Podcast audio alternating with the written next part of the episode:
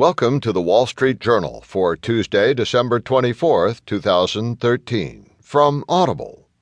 Today you'll hear, Pentagon probes firm for violation of Iran rules, and also, big rally to pump up Wall Street bonuses. In market news, stocks notch another record. Today's Heard on the Street column, high cost of low prices for the Fed. From the health and wellness section, eating nuts in pregnancy may lower a child's allergy risk. And in personal journal, unwanted memories erased in recent study.